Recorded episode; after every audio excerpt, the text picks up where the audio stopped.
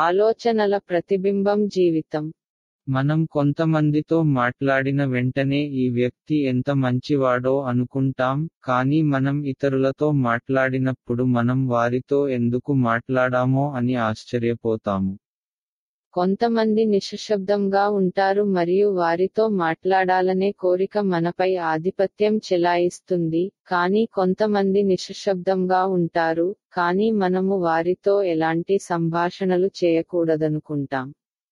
ఎప్పుడైతే మనం జ్ఞానం శాంతి స్వచ్ఛత ప్రేమ ఆనందం మరియు శక్తితో నిండి ఉంటామో అప్పుడు మనలో ఒక ప్రకాశం ఉంటుంది మనం ఒక అయస్కాంతం వలె పని చేస్తాము మరియు అందరినీ ఆకర్షిస్తాము.